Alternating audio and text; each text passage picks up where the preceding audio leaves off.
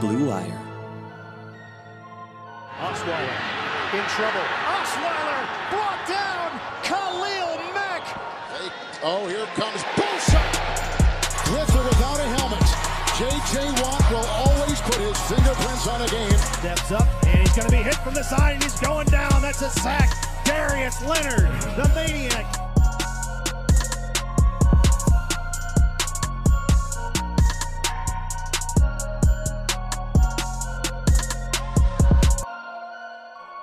Everybody, welcome to the Trench Warfare Podcast. I'm your host, Brandon Thorn, and I'm here today with Texas co offensive coordinator and offensive line coach, Coach Herb Hand. And uh, Coach Hand has been kind enough to, to join me again. We're going to attempt to do this. We've attempted this uh, actually in the past, and it, it didn't work out for us due to some technical difficulties on my side, but but I'm really, uh, really honored to have Coach Hand uh, be willing to do this with me here, and I know all you guys are going to enjoy this who listen to this podcast. Um, Coach Hand, if you if you do listen to this podcast, you're probably familiar with him. Um, he's been in coaching for close to 30 years now, and he had a lot of success, you know, early on last year. Um, just in his first year, really, at, you know, at, at, at Texas, um, all his offensive linemen garnered all Big 12 honors, and um, it you know things are just uh, definitely on an upward trajectory there, and it's really exciting to watch. But but with that said, um, Coach, welcome to the show, and uh, thanks for being here.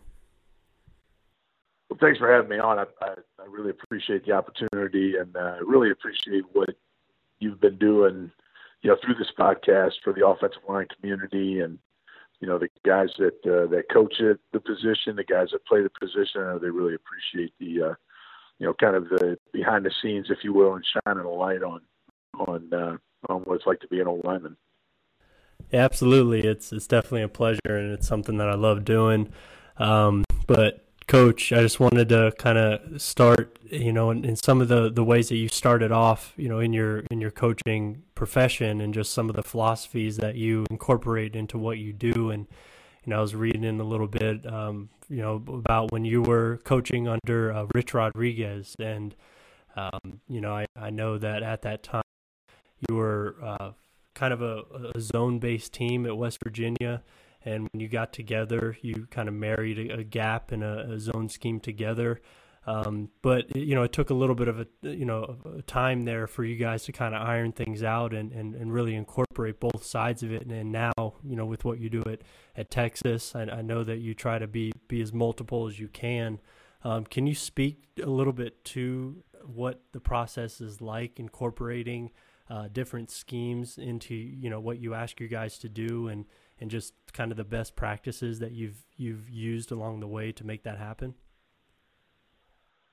Yeah, right. So uh, you know, if you go back to um, you know the time that when I was with uh, with Coach Rodriguez at, at Clemson and then at West Virginia, you know, we were we were particularly at West Virginia, uh, we were primarily you know inside zone, outside zone based uh, schemes. We ran a little bit of gap game there, but not not as much as uh, when when um, when I left West Virginia, went to Tulsa and became co-offense coordinators there with Gus Malzahn. And of course, Gus's background was uh, kind of wing T based, gap game, a lot of gap game, uh, gap game, power, counter, um, pin and pull series, buck sweep uh, series plays. Uh, and so we're at, at Tulsa, we kind of married the two systems, if you will, and um, you know found a way to make that work and, and work at a really high level. Um, the the, uh, the the biggest thing when you start thinking about offensive systems and and what you want to employ and having a philosophy, right, is is to get married to it, right, and and believe in what you're doing. Number one, but also have the ability uh, within your offense to adapt and adjust uh, to what your personnel uh, is best at.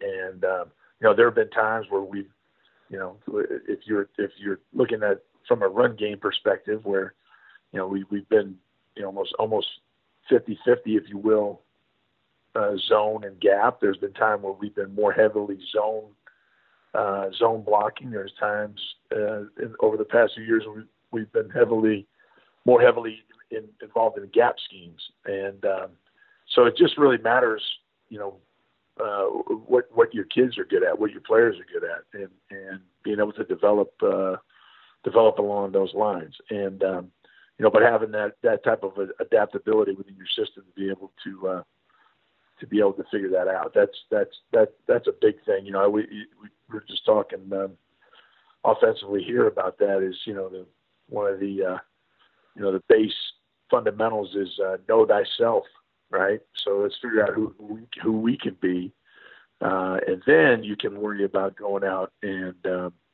uh, scouting an opponent and getting ready for you know for a season, getting ready for uh, uh on a weekly basis of developing a game plan to beat the opponent, but you have to know who you are first. And uh, I think that's a real important thing. So you can't spread yourself too thin. Um, you know, the ways that we did it at, at Tulsa, we would we would spend, um, you know, when we were doing a lot of, of both at Tulsa and at uh, at uh, Auburn, uh, you know, we we would focus on like zone schemes, for instance, on Tuesday practice run fits and gap schemes on a Wednesday practice run fit, and uh, that way you're you're getting work at both, and uh, you try to become proficient at both. But you know, it, at the end of the day, it's what can your guys do. Got you. Yeah, that it makes sense, and I feel like over the the last few years, as I've listened and read to to successful coaches like yourself, I've kind of heard that as sort of a common theme, you know, that you really have to adjust to what your players do. And it seems like the best coaches consistently are able to do that. Um, but yeah, that, that it makes a lot of sense. And I, I'm going over something that you've said in the past. Um, I think it was sort of like a hypothetical question. Like if you had an hour practice, I, I believe that you said that you would spend about 40 minutes on technique and 20 minutes on scheme. And in that hypothetical, just you know, it seems like it kind of carries over to what you said because if if you are teaching a little bit more scheme like that, or excuse me, technique as opposed to scheme, doesn't it make sense that if the players are very technically sound, that they're able to transition that into whatever scheme that you're implementing? Is that does, that make sense? And does that sort of kind of coincide with why you believe that is because technique kind of carries over into scheme?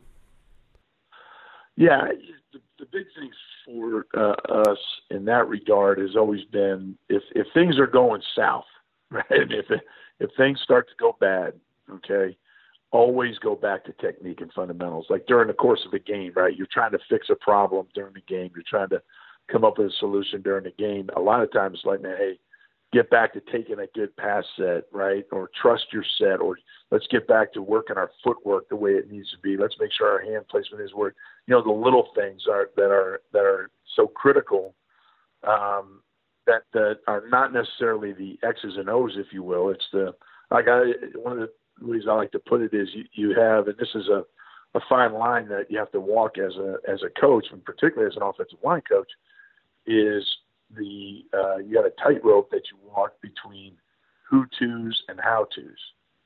Okay, the the the who tos being the scheme, right? Who who do I block? Who am I responsible for? I think you know if you're it, it, anytime a play is called from a from a thought progression standpoint, right?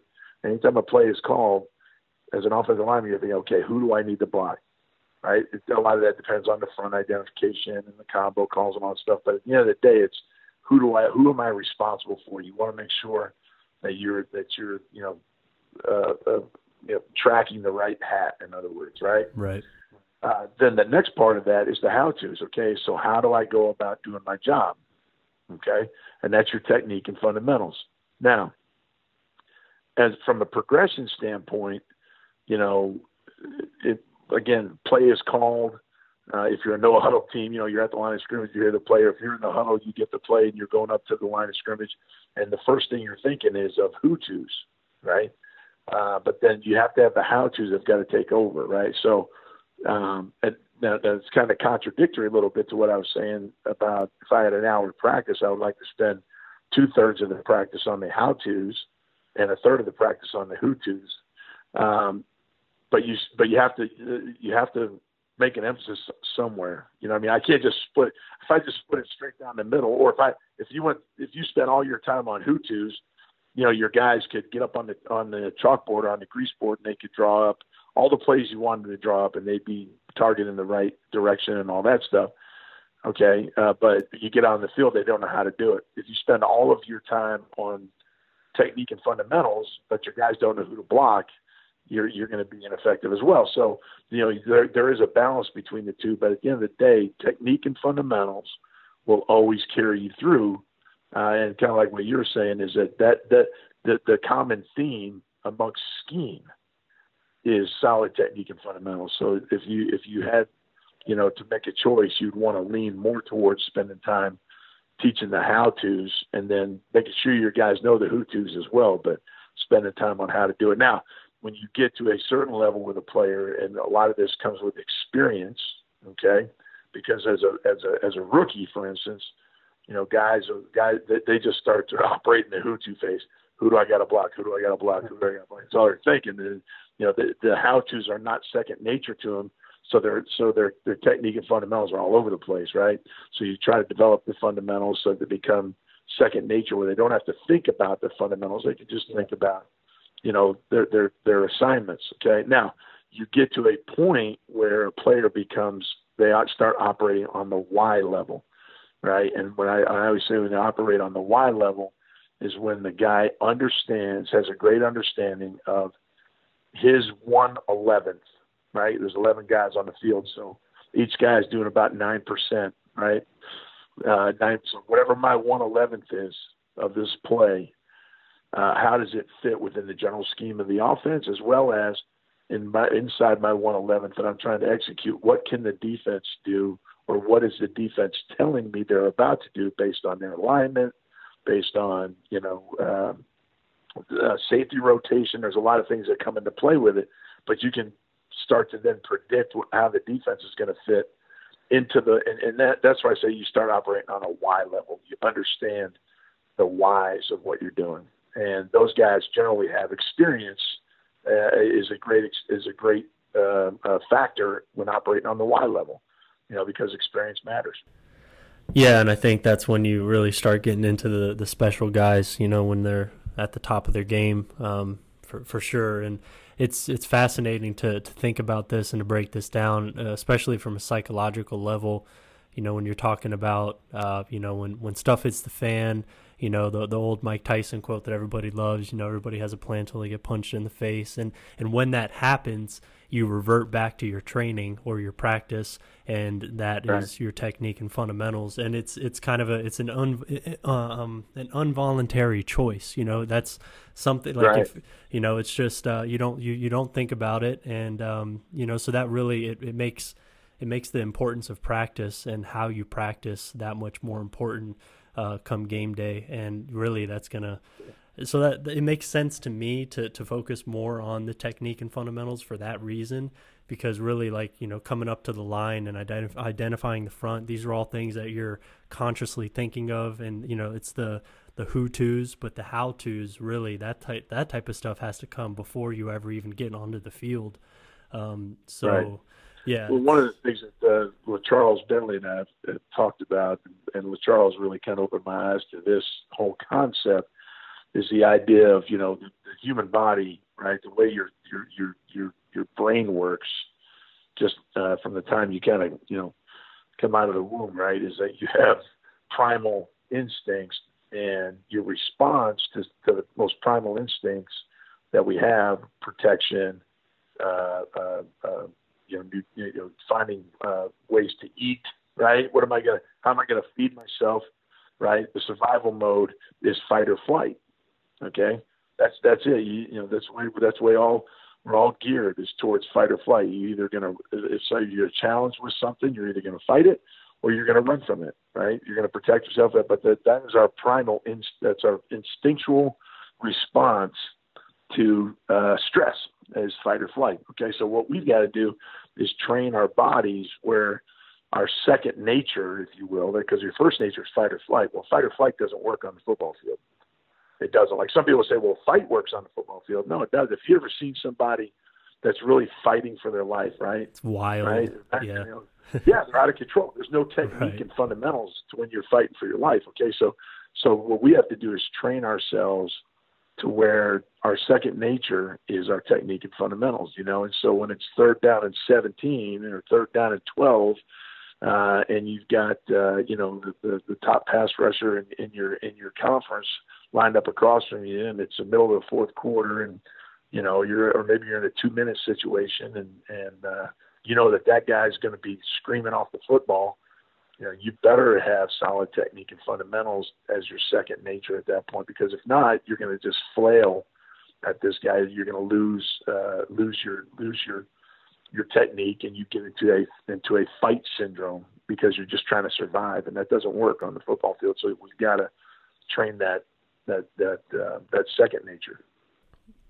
Yeah, so my time in the military is a, is a really good parallel to what you're talking about, um, as far as training being, you know, what you rely on when things get extremely high stress and and you you really aren't thinking about anything at that time. You're just kind of going into your almost like a subconscious state, and you're relying on what you were taught prior to that in preparation for it and that's really why you know how you practice is how you play that that sort of stuff really has a lot of merit to it because you know when when you the situation you just described how it's such like a stressful moment for you you really aren't thinking clearly so you have to rely on what you were taught so i think you know there's there's just a tremendous amount of uh, credibility i think to what you're saying and you know i think being able to ingrain that into your players is uh, you know, obviously going to set them up for success um, come game day. But, you know, and I think one of the ways to do this successfully is to make things really simple and, you know, as, or as simple as we can. And I think one of the things that I think that, that you've said in the past is, you know, when you're set, when you're rep, you know, something as simple as that.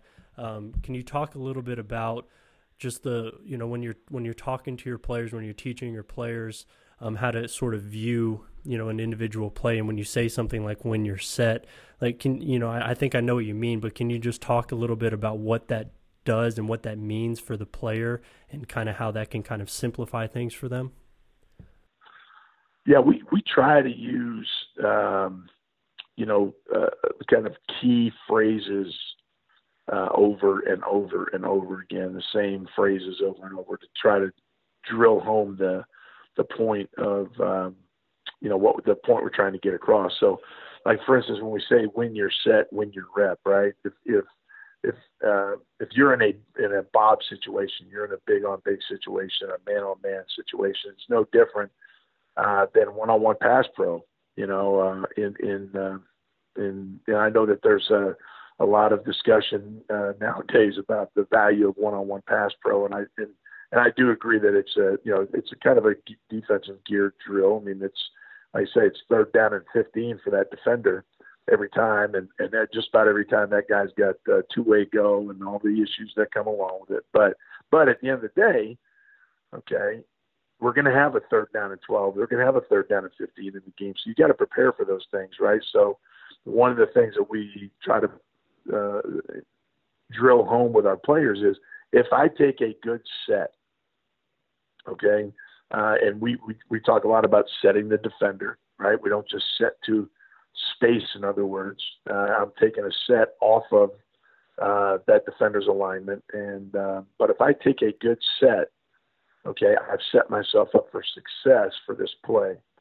Right? Um, you know, when the ball is snapped, okay, one thing that's going to be uh, consistent across the board, regardless of what position you play.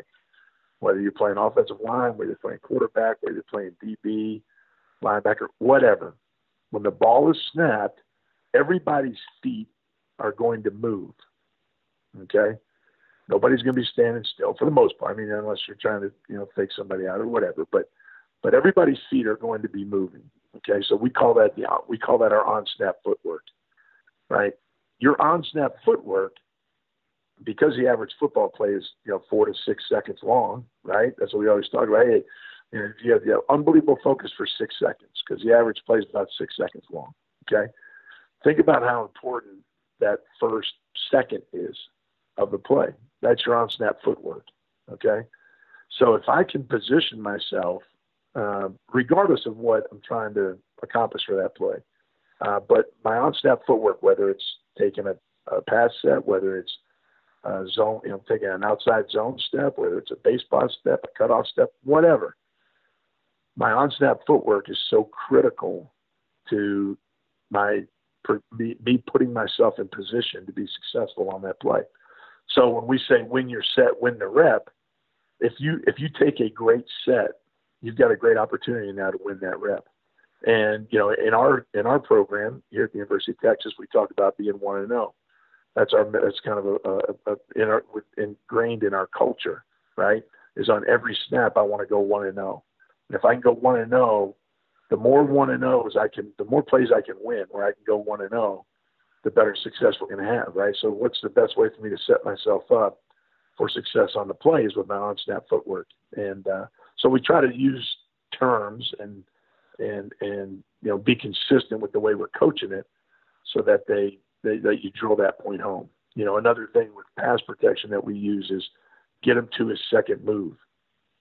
You know, and uh, and uh, so that that is that is a uh, uh, an idea that that hey man, if I, if I know what this guy's go-to move is, right, which goes to my we call it KYP, know your personnel.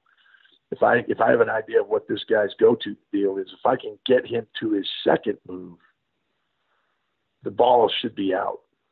You know what I mean? I don't want. I just don't don't don't get beat quick. In other words, you know, uh, kind of the idea get run over slowly. You know what I'm saying? Die slowly. But yeah. uh, but yeah. but if I can get the guy to his second move, again, I should I, I should have some success on the play, right? And uh, and it, but it starts with, hey man, I got to win my set to win my rep. My goal is to get this guy to his second move, and uh, and you know uh, hopefully that that's going to allow us to have success on that snap, and then you move on to the next play. You know, so th- those are just some things that we talk about, like on snap footwork, how important that is to set yourself up for success, and, and those sort of concepts. But again, it's it's it's little cues, like you're saying, little tiny little cues for them to think about. It's not, you know, you don't want a dissertation on it. In other words, you want it to be something succinct that they can grasp on. Right. Yeah. No, I I think uh, that that knowing your personnel is and just kind of advanced scouting the opponent. That's something that I, I really enjoy personally doing, and it's something that I just got to do for this uh, this event called the Offensive Line Masterminds event, uh, or uh, up in up in Dallas right. actually. And uh, basically, why I went was yeah, because I got to get Duke to not run that during my vacation, so I can actually go. You know what I mean? yeah, we man, it would be it would be awesome to have you. I know uh, it was it was great this year, and, and really a big part of it was you know me going ahead, advanced scouting these pass rushers and determining what is their go-to move, and then we kind of have a discussion in a classroom setting about it. And I think it adds a lot of value to to guys' preparations. You know, when you're able to to know your opponent that way, and it you know it all kind of ties together with what you're talking about. But um, the last thing I wanted to talk to you about, you know, because we can obviously go in a lot of directions here is uh, I thought this was really interesting, and and it, just the terminology that you use as opposed to, you know, most coaches have like a depth chart, and I know you've talked about having a matrix. Um, as opposed to that, um, can you talk a little bit about the the thinking behind that, and, and sort of um, um why you tend to refer to your depth chart as a matrix, um, and, and, just kind of the value in that? Yeah, it, it, it, the way that um, the term the matrix came around was uh, uh, when you have a lot of we had a lot of moving parts at one time, you know, and we still try to we still we try to cross train as many people as we can to be multiple in their positions, okay? Because that will allow you to create a create depth with fewer players. Okay, so um, you know we we have um, you know 15 sometimes 16 scholarship offensive linemen here. That's our roster number. Okay. Well, that doesn't mean that all 15 or 16 of those guys are ready to play at the level that you need to win the Big 12 championship. Okay. Uh, you might have eight or nine at any given time that you say, okay, we can, these guys are ready to play right now. So what, what you're always kind of searching for is uh, who's, who's our, our third tackle, right? So you'd like to have three tackles and you'd like to have three guards. Who's your third guard? And you'd like to have two centers. Okay, so that's if you, you know you do the math, that's eight guys, right? So you'd like to determine who your top eight are. Now, if you had 10 across the board and every backup was uh, very proficient at their job and you felt great about just trading the, the, the, the backup for your starter, and that you'd never have any issues. You'd be like, okay, well, I got to take these 10 guys, unless somebody gets hurt, then you got to figure out who the next guy is. But what we like to do is we always want to have our top five guys on the field. So when you're cross trained players, right, and you have guys that can play multiple positions, one, it allows you to, um, again, create depth with fewer players. And then two, uh, it allows you to always have your best five on the field. So, in other words, if, if the center, if our center, you know, uh, stubs his toe, uh, our, our next best move might be taking, you know, our left guard and putting him at center, and then who's the next best guy to go in at left guard? Well, maybe it's your backup right guard, who's your third guard. You need to have him ready to play both spots. You see what I'm saying? Yeah. And, uh, and same thing with the tackle position, and so on. So you try to cross train guys to make sure that that you always have the opportunity to get your best five guys on the field. Now, in practice, what we do, and this is where the term matrix came up. It was it was one of our guys when I was at Vanderbilt uh, matrix because we we we script out every one of our reps uh, of team of anytime we're going against the defense or if we're in, in a scout team situation as well. We script out every one of the reps as to who is in at all five spots. So, you know, if I'm sitting there and I say, I, I never want to walk off the practice field, in other words, and say, oh, hey, before practice, hey, let's make sure we get uh, Derek Kerstetter, right? Let's make sure he gets some center work today. And then you walk off the practice field two hours later and you go, oh, crap, I forgot to put him in at center. We, we want to remove all variables in that regard. So we script it all out. So, you know, Derek Kerstetter might take – uh, the first uh, role of a team, he might be in at right guard.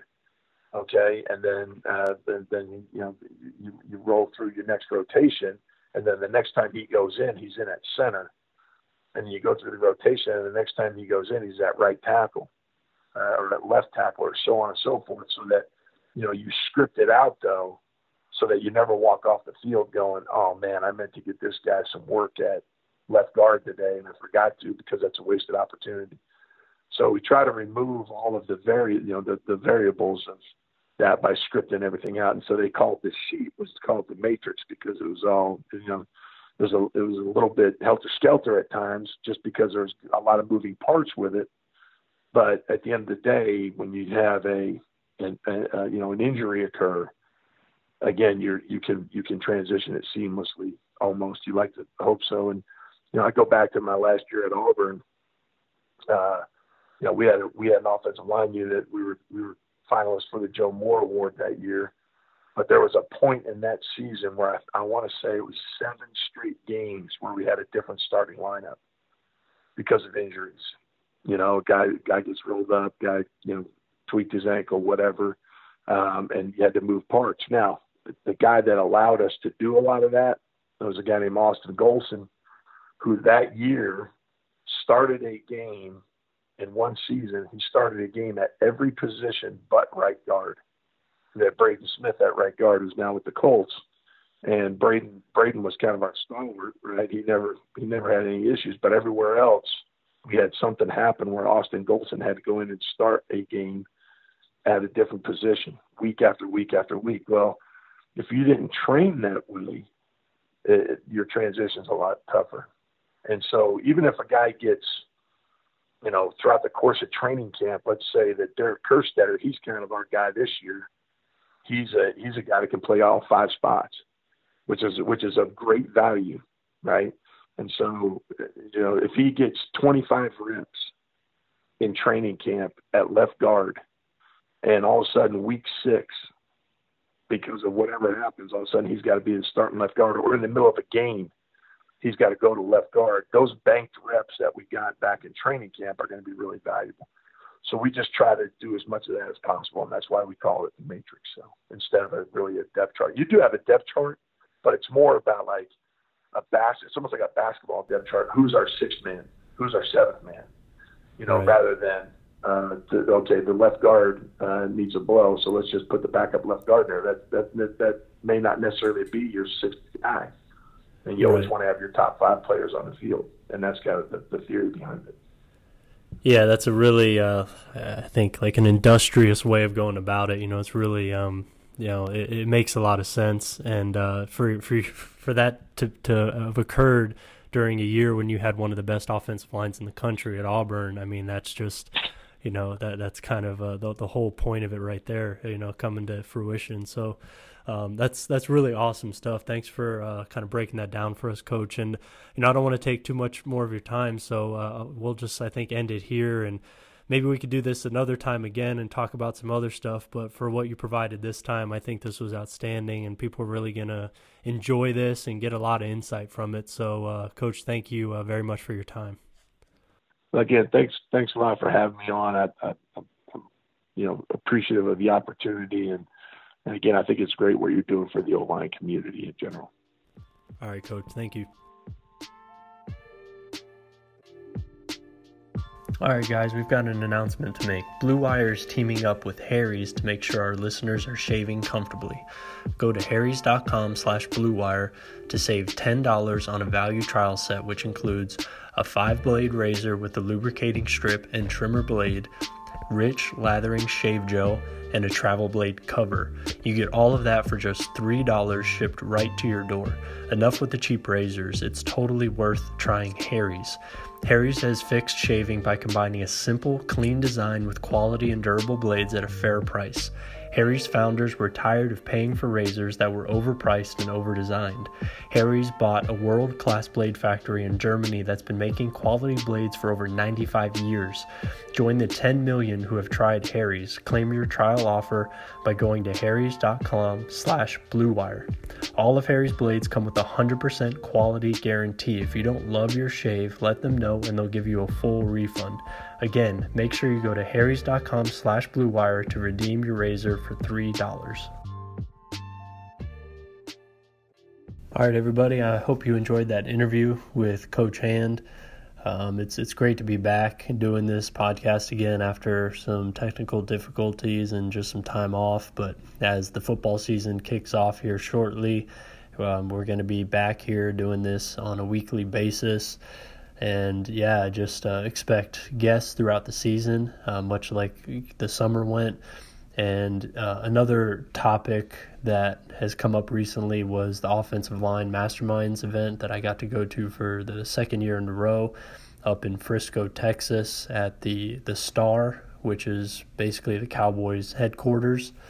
Um, it was a, an amazing event that was put on by Duke Manyweather and uh, Eagles right tackle Lane Johnson. Um, but yeah, I got to go there and provide film uh, for all the players. For each day, began in the classroom watching the film on top pass rushers in the NFL. I went through and watched every pass rush rep of these guys and basically recorded, cut, and edited video on their most used move and then their most used secondary move, and then some in some cases a third and a fourth move, and then just some random moves that were in there throughout the year, um, and then also best practices of offensive linemen, offensive line reps that they were actually able to stop some of these moves and what they did to do that. And then I also wrote an advanced scouting report on each guy as well. So that was a really cool opportunity to actually have that assignment given to me uh, by Duke and to be entrusted to do that for the players. It's a, it's one of the, the, the best things that I get to do all year, and it was another huge success. The event in general, uh, we had a, a, even a bigger turnout this year than last, and I mean just the, the, the notes that I got from that, from hearing all the guys talk, was incredible, and just to kind of be in that environment, it was just uh, it was inspiring and I'm to be able to share some of these notes in the ensuing podcasts that are to be coming out. So make sure you're staying tuned for that. I'm to do more of a recap on that here shortly. But I wanted to come back and, you know, hit you with this interview first because I felt like Coach Hand was somebody who who a lot of people wanted to hear from, and he was one of my favorite guys to talk to. So I thought that would be a great way to come back initially. But but again, just uh, make sure you're you're tuned in, subscribe to this show, and we're gonna again starting uh, th- this week. We're you know throughout the year we're gonna have this this podcast coming to you uh, centered around all things offensive line play. So make sure you're staying tuned, and uh, again, thank you for listening.